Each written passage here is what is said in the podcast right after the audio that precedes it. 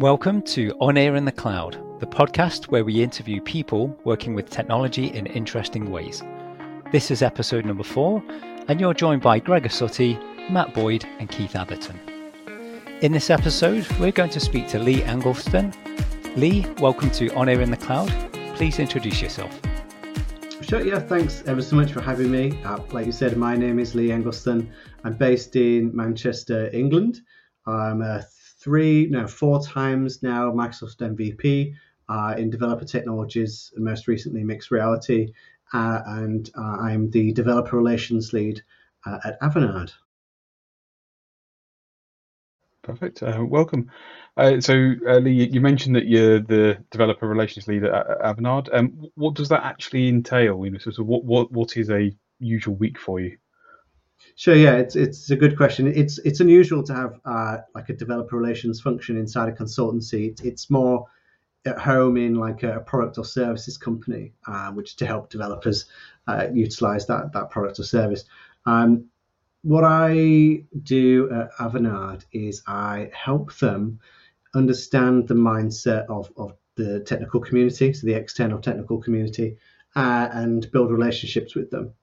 So I didn't start as a developer relations lead. I, I started as a, a, software development manager. My career has been a very technical one from junior developer, middle developer, senior developer, tech lead, development manager, all in the, the Microsoft space, so the .NET um, ecosystem and, and uh, anything really, so uh, websites, mobile apps, all sorts.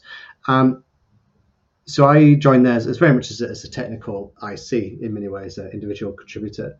Um, and I found that Avanade was a fantastic place to work, and um, which I found really confusing because not many people have heard of us, which which concerned me a little bit because we just to give you some idea of the scope, we're sixty thousand people around the world in, in something like twenty plus countries. We have like seventy plus Microsoft MVPs.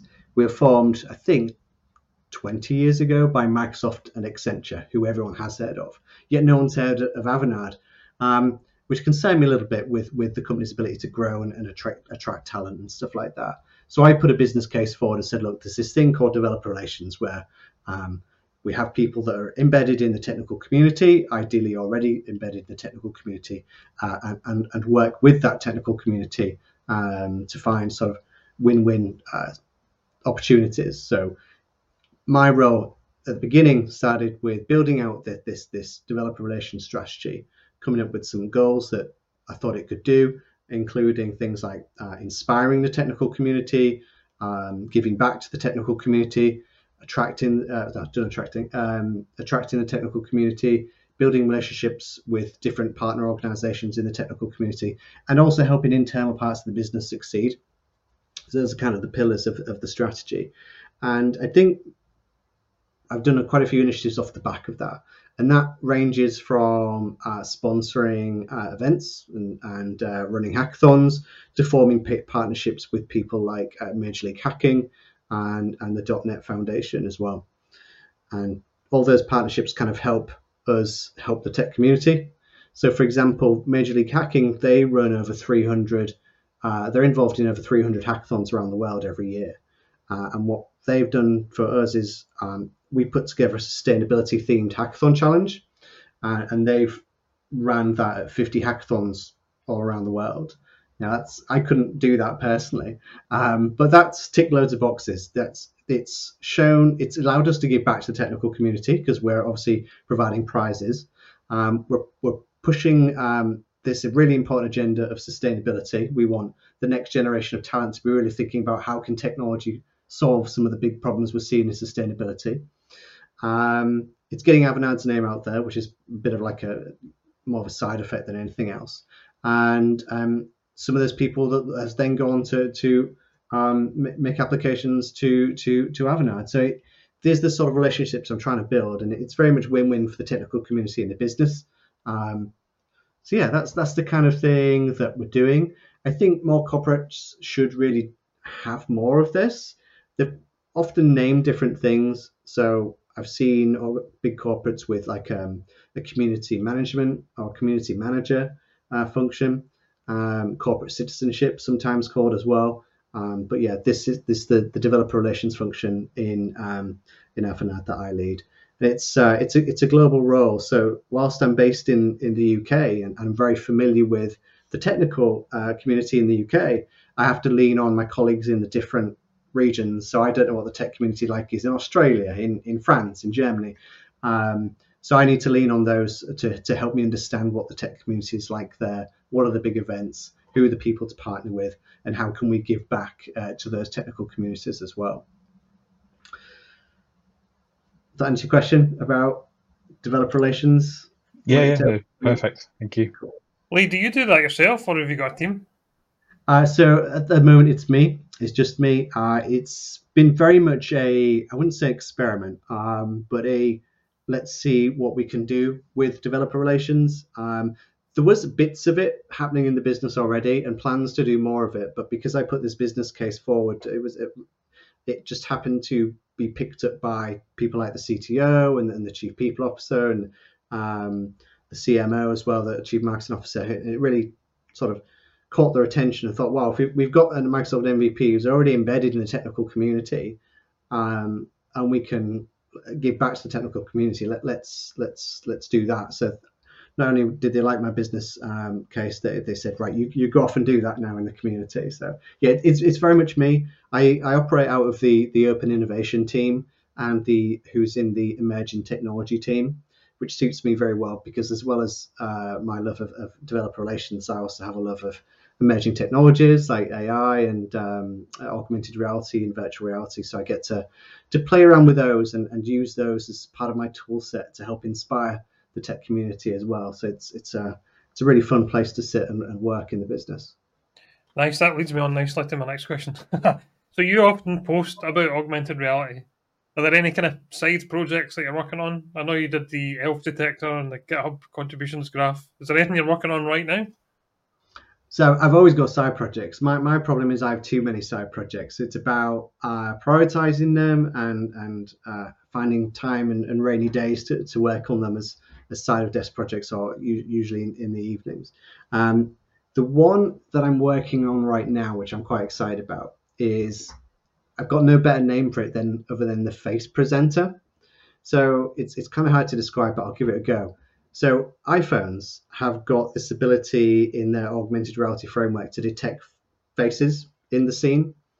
And once it does that, it places that as an anchor, and you can place things around that face um, in relation to it. Think about you can superimpose glasses or a hat, you know, for same sort of same sort of idea. What I want to do is is combine that with some signal so some real time communication, and a web app with some images on and I almost have like a slide deck I can go through that's that's stuck to almost the side of my head. So I can advance the slides, I can talk about them, I can throw up any images, and it's it's really interesting because those are not just 2D images; they're on like a the 2D plane in 3D space. So I could do anything with that image. I could have it moving around, flowing in, going shrinking. Um, I can throw in a 3D model. You know, I can overlay stuff onto maps. So I'm really excited about doing that. Uh, not only getting the web app and, and, and SignalR to talk to the the uh, the iOS app, which is which is the augmented reality client, um, but also using that as a tool to do other presentations, which could be then engaging um, and, and, beneficial in that way. So yeah, I'm kind of playing around with that at the moment. So it's like AR face presenter, I guess. That sounds great. And I, th- I remember a post that you did uh, a while ago where you, you was using facial gestures to have things pop up and interact. There was blinking and other things you did as well. And I thought that was fun. It, you know, it's a fun thing to play around with. Really, really cool. Yeah, this is this is kind of a thread through everything I do. This this is this concept of play and experimentation. You'll, you'll notice this from a lot of a lot of my content um, because I just think it's super important that uh, or people that like doing it, uh, experiment and, and play, um, because I think that's one of the best ways of learning. So I, have I've played and experimented to the extent now that I could knock you up any mobile app, web app, Windows app, cloud app, AI app. Um, that's not because I've spent loads of time in different roles delivering solutions for clients in those. That's just because I've been gone off on my own and experimented with them and played with them.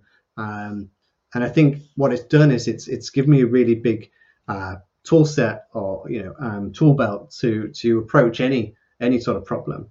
Um, and that's why I kind of like not only attending hackathons. I think I've attended over 20 hackathons in the last few years, um, but also organizing them. It just means if when I turn up to a hackathon and they, they give me a problem brief, like take this data and shows a pattern in it, for example, um, it means I can just lean on all these technologies. Do I use AI and machine learning, or do I u- present it in AI? Uh, sorry, in augmented reality, um, and then how can I present it on the web, you know, or on a mobile app? So I really do think that it is important to experiment and play if that's the kind of thing you're interested in. Uh, and, and hackathon's are a really good way of doing that.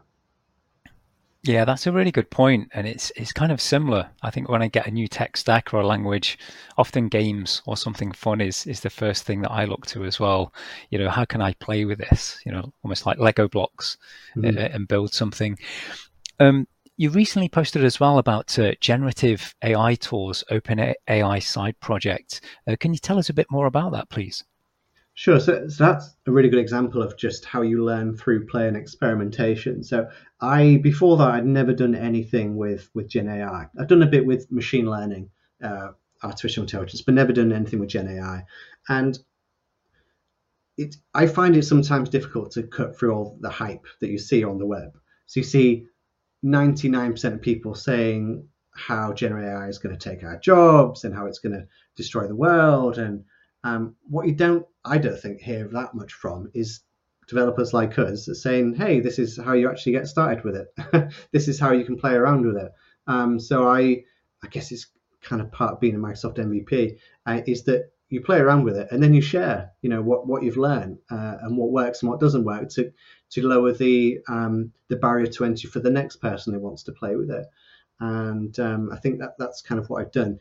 So the I also like I always think it's important when you're learning something to make it fun. Um, so what I did is I took a use case to learn generative AI, and what I said to myself was, well, could I use generative AI and in particular uh, ChatGPT and, and OpenAI? Could I use it to to produce for me a personalized travel itinerary at a particular destination given if I provide it with the number of days I have and my interests, because not everyone interests are the same, right? Some people want to be on the beach, some people hate the beach, some people want to go for long walks, some people just want to relax, um, some people like hanging out in cafes, some people like museums. So um, I created just a simple web front end to begin with that allowed pers- a, pe- a, person to choose uh, a location for some popular destinations uh, like Lisbon and Paris and Rome and, and London and um, Seattle and stuff like that. And then choose the number of days that they were going to go for and then choose some interests that they were interested in. So I would choose maybe photography and walking, relaxation and culture, maybe probably the things I would have chosen. And then what that does under the hood, it, it creates a prompt or just a, a sentence which uh, would have been something like give me a list of activities in Paris, you know, that location I selected, for given someone is staying for X number of days with the following interests. That sent, then I need to learn how to send that over to the OpenAI API and uh, then return the results and then show the results. Uh, and then um, then once I'd learned how to do that, it was even it's off to the races. And you quickly, when you start experimenting with these things, learn the best ways and, and the the difficulties that uh, around those as well. So I found things like um, even just by swapping out the location, the, the data coming back would be in different formats. So I would have to be uh, explicit and say, actually, could you return it in JSON format, please, in, in, in this sort of way? And um, I think I went through about four major iterations on this, again, just side project in my own time, going from a, a very simple front end, you know, it doesn't have to be pretty, um, just has to get it working. And then I started bringing in more uh, concepts. So I brought in a map, and then I decided, oh, I'll also retrieve the latitude and longitude coordinates of all the activities, and then I could plot them on a map. And then I thought, well, wouldn't it be great if I had an image for each of these uh, locations? You know, um, so you know, if you say you're going to visit Rome, wouldn't it be great to have images of the Colosseum and the Vatican and, and, and stuff like that? So then I called off another, went out to called off, uh, went to call another API again, not uh, OpenAI, but it was I think it was the Unsplash API, and then retrieve those and put them on the page. And um, so yeah, it's and then you get to the point where you've got something that's a generative AI proof of concept, something that with with not too much more effort you could not I wouldn't say take to market, but would be useful for an end user, and um, gives you an idea of how to create a generative AI solution so yeah, that's that's just kind of just one example of, of, of, me messing around in my own time. But again, going back to sharing, so then I've got that knowledge. I found out how to do it. It's easier than I thought. Now I need to share that. So I maybe record a video and post the video. Make sure that I post internally to the business because we're trying to build up our own generative AI offering as well and say, look, you know, this I've done this experiment. Is this useful to anyone? And it turns out, you know, it, it was useful. And one thing I did was was caching the responses. So we, you don't have to, um, if you're using the same requests, for me, there's no point in sending the same request off to OpenAI. I, I just don't see the point. So I was caching the responses for the same sort of questions. Uh, and someone else inside the business said, well, that's a really good idea. We, we didn't really think about that. Um, so it's the more you share, the more you can you, you learn that you're actually helping people. So, so uh, yeah, sharing is caring. So you do do do share what you learn as well. Cool. Um, keep, keeping on the uh, the topic of, of, of sharing knowledge, um, you, have also written a book, uh, .NET Developers uh, Guide to Augmented Reality. Uh, was it like writing a book, and have you got plans for any more? So, so it was. It's interesting just to think about where the the idea for the book came from. Um, I and I, will tell you, it, I, I'll tell you how I stumbled into augmented reality, and that's why I wrote the book. I wanted to learn how to write apps for, for my mobile phone, an iPhone, just normal, bog standard apps, you know, user interfaces. So I started looking into it, and I found Xamarin, which allowed you to write C sharp and then deploy that onto to Android and iPhone devices. And then I found that Xamarin had wrote wrappers around popular frameworks for Apple, things like uh, Vision and Core ML. These are these are frameworks that Apple allow you to do things in Apple uh, on their device. Uh, but they'd also written, Xamarin uh, had also written a, a wrapper or uh, a library um, called, for Apple's augmented reality framework called ARKit. And then I found out when I looked into it that iPhones that I, would said there's two or three billion active iPhone devices uh, or iOS devices, sorry, have got very, very sophisticated augmented reality capabilities on them that I don't think most people realize. And then I started playing around with writing C sharp code to take advantage of some of those those features, augmented reality features on the phone, and it it ranges from being able to detect a 2D plane on the on the floor or the surface, detect faces, like I said, detect bodies, put 3D models into a uh, a 3D space and have it maintain its position. Um, trying to think some of the functionality. There's all sorts it can do really, and what I found was that there was quite a lot of code samples of how to do this in Swift, in in uh, Objective C, uh, which is what your Apple developers would write to target their iPhones. There wasn't that much in the way of C Sharp that calls the um, Xamarin iOS uh, to to to get the augmented reality features happening on the phone.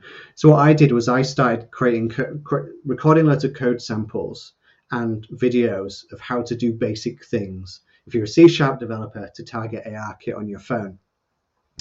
Um, and I developed, I, I, had about maybe 30 or 40 of these little code samples and, and scenarios. And then it dawned upon me that I could actually put a book together. So I, I kind of put the structure of some chapters and said, right, I'd need an introduction chapter. I need a chapter of how to get the, the prerequisite tooling installed on, on your laptop and device and what you would need to get going. And then for each chapter, I would tackle a different different topic like like plane detection, like face detection, uh, like animation and, and, and lighting and stuff like that. And then I was was um, inspired by other .NET developers who, who had written books. Uh, so I approached them and said, look, thinking of writing a book. how did you do it? Again, sharing, right? It's, it's important. Uh, and they said, oh, if you go to the Apress website, Apress is a popular pu- publisher for, for technical books. They've got a page of, of for book idea submissions, uh, proposals. Just fill it out and just see what happens. What's the worst that could happen? Um, so I did that. I, I took the advice on the page. It was said, give maybe a synopsis of what the book would be, be about, who it's targeted at, and uh, a brief outline of the chapters. Send that off, and then a few days later, I had an um, email from someone from Apress saying, "Really like your book idea. It seems kind of unique." And it, at that point, and it's this point still, AR is still kind of a growth area. You know, there's not that many people doing, but it's going to get increasingly popular. Um, so they obviously wanted to take advantage of that. Um, so they we chatted back and forth, and then we we put a book proposal together that said basically, you know, if you write us a book with this many pages, um, uh, deliver it by this date, and try and deliver these chapters by this date. And um, yeah, so off off to work. Started started writing chapters on on an evening uh, for, for the book, and uh, fortunately, I had a lot of the content already at hand on on this website, and the website was uh, xamarinarkit.com and the website's still there. But a lot of the content for the book was I just kind of poured from what I had and, and, and put into the book. And I also think that um, this is a good way to learn things. And it sounds really simple to write a book about something you're not an expert about. But what it forces you to do is to really look at the nook and crannies of the different parts of the framework, really understand all the capabilities of what you're trying to um, tell other people about. So, uh, just one bit of advice is that you know if you one way of, of learning something is trying to teach it. That's a really good way of learning something is is le- is trying to teach it because it forces you to be quite knowledgeable about it. Um, uh, so yeah, that's again another bit of advice I have. But yeah, the the book uh, has been published. Um, I couldn't tell you how many copies it, it, it's been sold. Uh, it's on Amazon. Um, it's it and it's it's I've got a link to it on my website leeenglestone.com as well. And there's a link from that website xamarinarkit.com. Do I have any plans for any other books? Um, I don't know. Uh, I, I think I probably got more than enough content for a second edition of the book. Um, based on what I, further experiments I've done, I could definitely add more content to a second edition.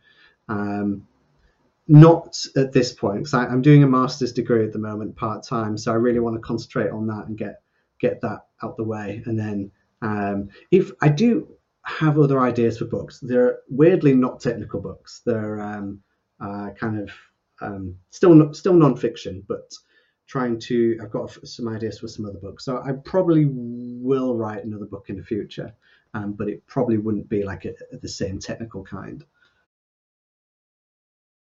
Lee, what do you do other than your masters? What do you do in your spare time? Yeah, um, uh, sometimes people say, "How how do I fit everything in between writing books and being Microsoft MVP and uh, and, and, doing side projects and, and, and this and that. Um, I think it is important to to fit in leisure time. Um, I, I, I, hear from all sorts of people that burn out and, and focus too much on just being technical and, and, coding all the time. But I think it is important to step away from from the, the computer as much as, as we all love it. Um, so I, as well as spending time with my, my wife and my, my daughter and my son, um, I do I do taekwondo, which is the only exercise I get really, and it's a good exercise. I, I come home dripping with sweat. I've been doing that for, for two maybe two and a bit years. Uh, I do that with my my seven year old son. Um, it's something I really wanted to do when I was younger, when I was his age and a bit older, but I didn't have the confidence to do it. Um, so I'm really enjoying sort of learning him and watching him get older and, and learn it as well and seeing how it's, improved his confidence and um, he, he's he's be on the path to become a black belt before he's he gets to high school. So uh, if he if he carries on training. So um, so I do that. I do I do taekwondo. Um, what else do I do? Um, I like being out in nature. Um, as, as much as I like technology uh, I would spend a lot more time in nature if I could um, so yeah, I like being out in nature. And then I think recently I've I found I found metal detecting, which is really weird, really weird thing to say. But I, I went on a uh, an organized dig um, last weekend, and I found it absolutely fascinating. I borrowed someone's device and they showed me how to use it. And it, it really sort of suits my temperament because um, you put your headphones on, the whole world is sort of blocked out. It's almost like you're in a meditative trance. You're not thinking about anything else. You're surrounded by beautiful countryside in the sun. You can, you know, the, the think about your typical English countryside, surrounded by fields in the middle of a field, focused on just um, moving the device back and forwards. So you get this tranquility and isolation mixed with these um, these bits of, of adrenaline rushes when you hear this beep. so then you frantically got to um, carefully, not frantically, carefully dig a hole because you need to put it back as you found it.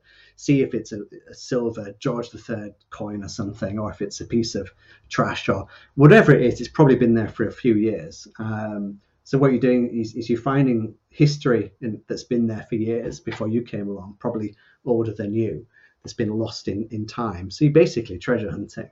Um, so I found that's really appealed to me. So I've just ordered my first device. So I hope to go out in the countryside and do some more metal detecting.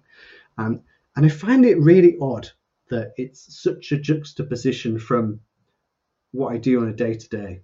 I'm so interested in building the future, thinking about what the future is going to be like and, and helping shape it and what the technologies are going to be, mean in our daily lives and to businesses. And then there's me finding this hobby where I'm looking back in time as to what's happened and I'm getting more interested in history and um, what happened 100 years ago in, in, in, this part of the world and stuff like that. So I'm finding a, little bit of a uh, identity. I'm having a bit of an identity crisis. So i have gone from future Lee to sort of history Lee. But then part of me thinks, well, why can't we? Mi- I mix them both together and apply these futuristic technologies to this historical pursuit? So now my mind's in all all sorts of places. um, so yeah, that's kind of what I like to do uh, in my spare time when I'm not um, experimenting with technology. Great. I guess that's discovery, but of a different kind, isn't it? And maybe you could maybe use some of the AR skills just to overlay what you're you're you're coming across in a dig, perhaps. But importantly, did you find anything? On my, I only was doing it for an hour, um, borrowing this this chap's detector. I did find, had a couple of finds, um, nothing to sort of write home around about. One was a huge bit of copper, which was, I got quite excited because it had like uh, etched um, lettering on it, and I saw like an X and thought that's X, that's like Roman, you know. Um, so I, I got it home and carefully unfolded it once I was convinced that actually wasn't anything that valuable, and it said something like Express Dairy Co. Uh, and then a location. So it would come from a, a dairy farm off the back of a side of a truck or something. So nothing, you know, only had a maybe from the 1960s or 70s. Um, and then I also found something that was really decorative piece of metal or brass, which but I couldn't really identify what it was. Uh, again, nothing too valuable. But what I was really impressed about with was what they did find. I was only there for an hour, but the people that'd been there all day they posted on Facebook the things they found, and they found silver coins. I found this one person found a silver uh, monogrammed case, which is about size of my hand, um, that just been under the earth for years and years and years. Uh, solid silver, I think. Um, all sorts, yeah. Just other eyes would just been lost, uh, lost in time. Um, so yeah, it's it's it's fascinating. I hope to do more of it. Incredible. Yeah, it certainly sounds a lot of fun. Uh, you mentioned previously about the master's degree uh, that, that you're working on just now. Could you tell us a bit more about that? Sure. Uh, so, one of the problems I have is that I have too many ideas. Um, and that might sound like a good thing. It's not when you have have the amount that I have. When you you you're writing down ideas or you're working on ideas and you're having other ideas and you, you get distracted by these new ideas and not finish your other ideas. Um, so it can be as much of a curse as it does sound like a blessing. Uh, and I think other people who, who share um, this this affliction with me will, will understand what I'm saying. Um, it's good, you know, if, if, you're in an ideation session at work, you know, I'm pretty good at ideation. I look at things from different angles. Other people um, might not be able to uh, be able to or haven't thought of. But yeah, I, I, had too many ideas and I had too many side projects, and um, I really wanted to find out. I really wanted to take some of them to market. I'll be honest with you, to see because I think some of them had uh, technical feasibility, market viability, and and uh, business viability as well. So a lot of the ideas I had, they, they could be turned into viable businesses and startups. Um, just because the sheer number I had. Um, but I, I struggled to identify the ones that would be the best ones to sink my time into because I strongly feel, I don't know if it's because I'm getting older, but I strongly feel that time is our most precious resource. Doesn't matter what it is, time with the kids, time at work, you know, time at home, um, you know, how long we have to have to live on this earth. So I started this course in, in entrepreneurship management and innovation because I wanted to build the skills to help identify which of my ideas were actually viable opportunities which as soon as possible so that I could know that that was worth investing my time in and not these other ideas. Um, so that's very much one of the reasons that, that I took it. The other reason is that I find I was I was in an organisation, Avanade, or still am, sorry, um, where they're where they're preaching that they want people to think of new ideas, who think innovatively, think almost entrepreneurship in, an entrepreneurial way. You know, how could we take this idea and, and build upon it and make it value, a value add for our customers, clients, and partners? Um, and that way it came a little bit natural to me. But I wanted to develop the form and methods of, of doing this as well. Um, so yeah, that's that's one of the reasons I'm doing the course. It really is the ideal course for me because it, it's called uh, Entrepreneurship Management and Innovation, but I kind of subtitle it as, as making money from ideas or develop, develop, um, develop, delivering, developing or delivering value from ideas. Because ideas are so so cheap and common. You know, everyone has ideas. Um, so, you know, as an idea by itself is not very valuable. It's it's how you um, develop that idea and bring it to life and put it in front of, of someone. That's that's where the value is. It's about the execution. Um, so that's why that I kind of did the course to help me with that executing on an idea. Because I've got the tools to to bring these to life. I've got all the skills I mentioned before. It's about where do I best invest that time? To which ideas do I bring to life and which ones don't don't I bother with? So yeah, about halfway through that course. So um, my final year project is actually to f- start a business or develop uh, deliver a strategy within an existing business. So um, looking forward to the final year project on that. And how are you finding the time commitment for for a master's? Um, I I personally did a a bachelor's in my spare time, kind of when I was younger, just for fun, um, and it took up quite a lot of my time. So I'm guessing the, the master's is probably similar. Yeah, it's it is difficult. Fortunately, um, I'm doing it at the, at the University of Bath. It's it's an online part-time course, so there is a schedule. So we'll be doing for eight weeks. We're learning about entrepreneurial acceleration for this module. So every week we've got lesson uh, uh, lessons to to go log in online and read and, and watch and videos to watch and uh, exercises to do. So in that way, it's whilst you're doing a module, it, it's as, it's as slow or fast paced as what you want, but then there'll be a couple of assignments at the end of that module or one halfway through. Um, but because it's all delivered online, uh, it kind of suits me. You know, unfortunately, I've never met my tutors and I've never met my my course um, peers, but uh, it, it does kind of suit this ability to just uh, log online and just delve into uh, a lesson for, for this week. Um, but it, it is difficult, but that just means probably that it, it's valuable and, and, useful, right? So it's um, I do look, look forward to a time where maybe I don't have to fill up so much of my free time. So I've kind of gone from writing the book, had a bit of a six month, year long, 18 month break, and now I'm, I'm trying to invest in my time on this on an evening. Um, but I do see it as an investment of, of my time. You know, um, I trying to also sort of bulletproof my career for the next 20 years. Um, and I think having a, a, master's degree in entrepreneurship and innovation, that seems sounds pretty valuable to any business, if you ask me. Um, so yeah. Nice. Um, so uh, one final question from me, kind of talking about ideas and things. Um, I, saw, I, saw, recently you came second in a hackathon uh, that was in Manchester. Um, what did you create, and um, you know, kind of how did you find the, the hackathon as a as a, as a, an event? Sure. Um, I, I, do attend less hackathons these days, but I, I, do try to still attend as the ones that I can. Um, this one was actually at the Etihad Stadium, which is the Manchester City's football stadium. Fantastic venue. It was one of the best venues I've ever been to. So I was I was intrigued by how they wanted to hold this this hackathon at the the Etihad Stadium.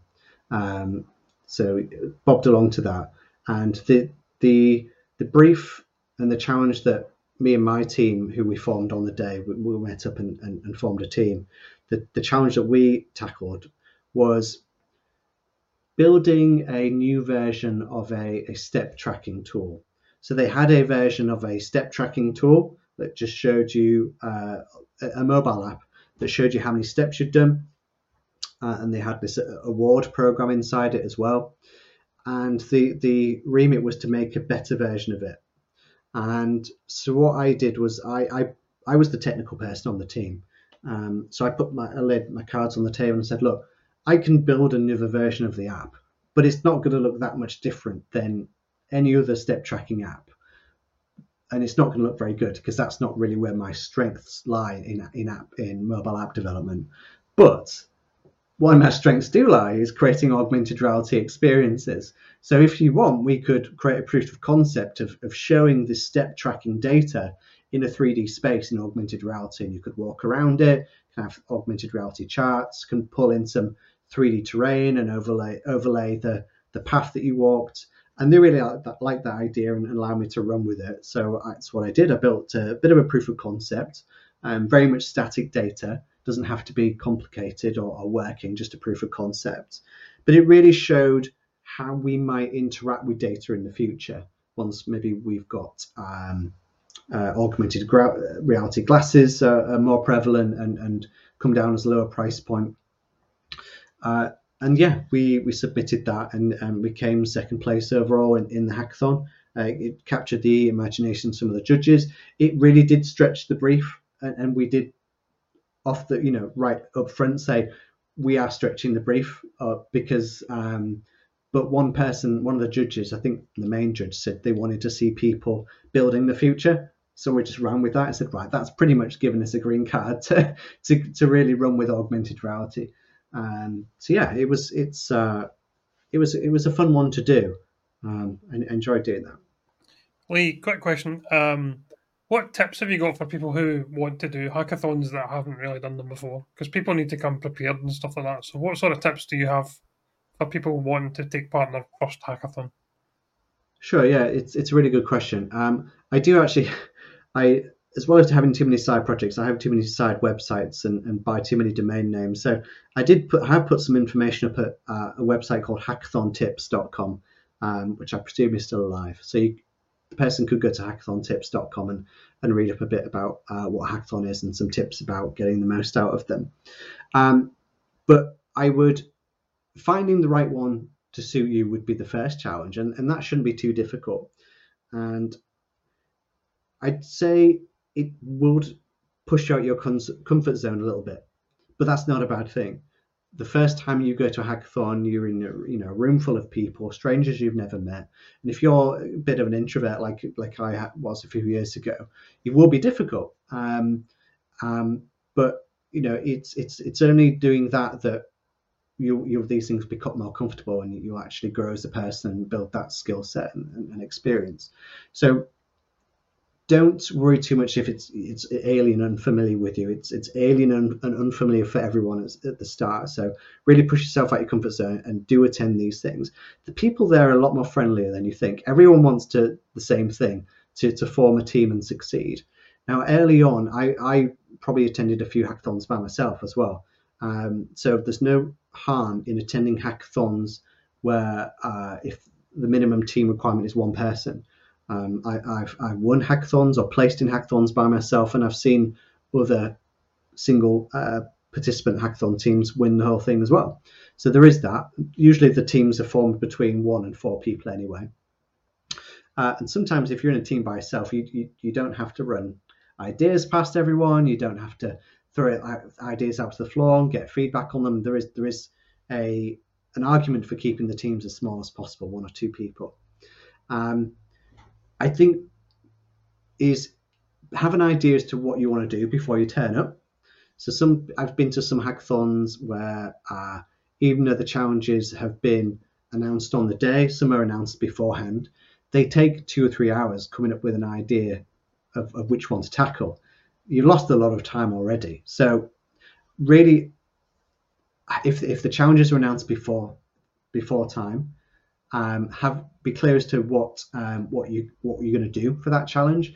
Now, most hackathons don't want you or allow you to write code beforehand, but you can take as many notes as you want.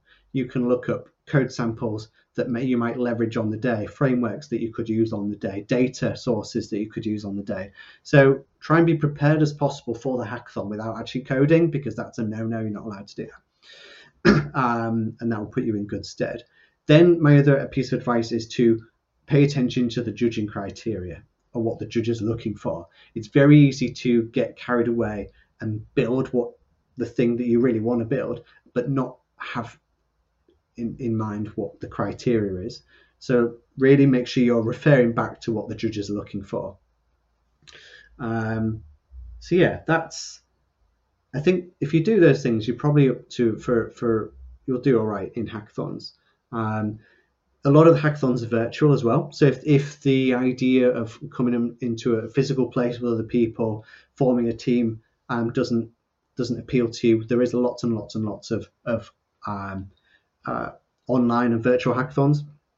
So if you look at the Major League Hacking website, like like I said, they have like 300 of them a year. A lot of them are aimed at students and graduates, but not all of them. Um, I'm organising one in, in November, which will going to be a really good one for anyone that's would like to start the, the first one. I would recommend, uh, and that's part of the NASA Space Apps Challenge. So NASA run a, an international hackathon uh, at the beginning of October every year uh, for 48 hours over a weekend. But then people are encouraged to create regional uh, subversions of that hackathon. So I'm running the one for Manchester. So if you go to spaceappsmanchester.com, that's where I'll be putting information about that. That's going to be a virtual one. Um, I just think that if we if virtual hackathons allow greater participation, um, so yeah, that would be a good one to, to get involved with. Look at for the NASA Space Apps Challenge. Um, this happens in October. That's a really good one too to get involved with. And what NASA do is they put challenges forward uh, along the lines of how can you use this satellite data to help identify how biodiversity is being reduced in this area? Or um, how could you create a a game that would make space exploration more interesting for children? You know they really do range in the challenges that nasa put forward at those things. So that would be a great one for people to try out.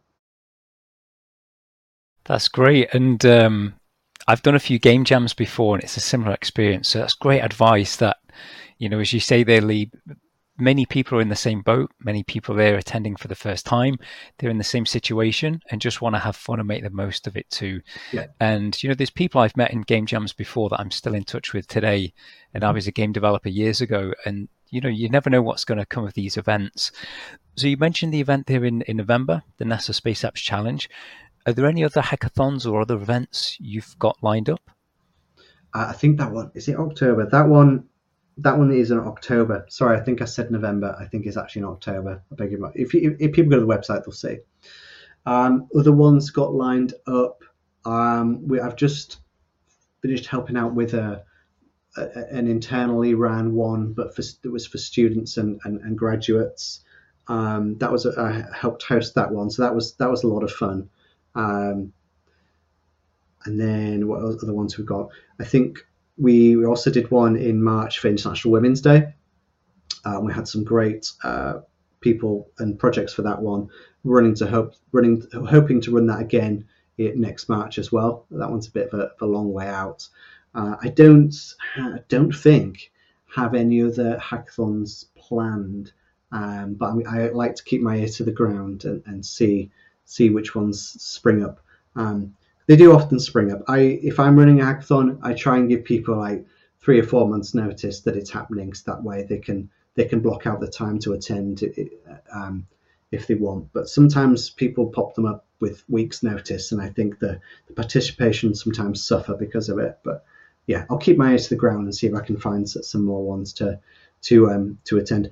Oh, the the generative AI tours one that I did, uh, I might submit that to a, a, hackathon called the Worldwide AI Hackathon, which is running at the moment, just because I started it uh, and finished it during the duration of, of that hackathon. Um, I think it's a, like a six month long run running one. Um, so I'll, I'll, probably submit that to that one and, and see how it places. It's a bit of an interesting hackathon that one because they were they're asking for startups to submit their projects, and it doesn't really sit well with me. For me, a hackathon means you have to you can only submit what was built during that time, whereas this hackathon is saying, well, if you've got a startup or you've got a product or service, just submit it to the hackathon. It seems a bit unusual to me, but um, all the hackathons are different, and all they've all got different rules and regulations. Um, so that's just how they want to run that one, I suppose. Perfect. And I think there's a good place to wrap things up. So, Lee, thank you very, very much for joining us. That was really interesting. It's been a pleasure having you on. Um, where can people follow you online? Sure. I've got pretty unique names. If you type in Lee Englestone, uh, there's there's only two of us. There's me, and then there's another guy who does uh, dangerous r- rally driving. That's not me. I don't do anything dangerous like that. So uh, if you go to leeenglestone.com, I'm on there. I'm at Lee Englestone on uh, Twitter and, and YouTube. I've, I've, got all the handles as, as, as, my name. So yeah, Twitter, LinkedIn, uh, YouTube, uh, and the website uh, leeenglestone.com. Perfect. So I'm sure the right account, the wrong account, you're going to find some fun stuff, but try and find the right Lee for this. Yeah. So, just to wrap things up, say thank you very much to everyone for joining us at On Air in the Cloud. And to hear episodes when they're released, subscribe wherever you heard this episode. Bye for now.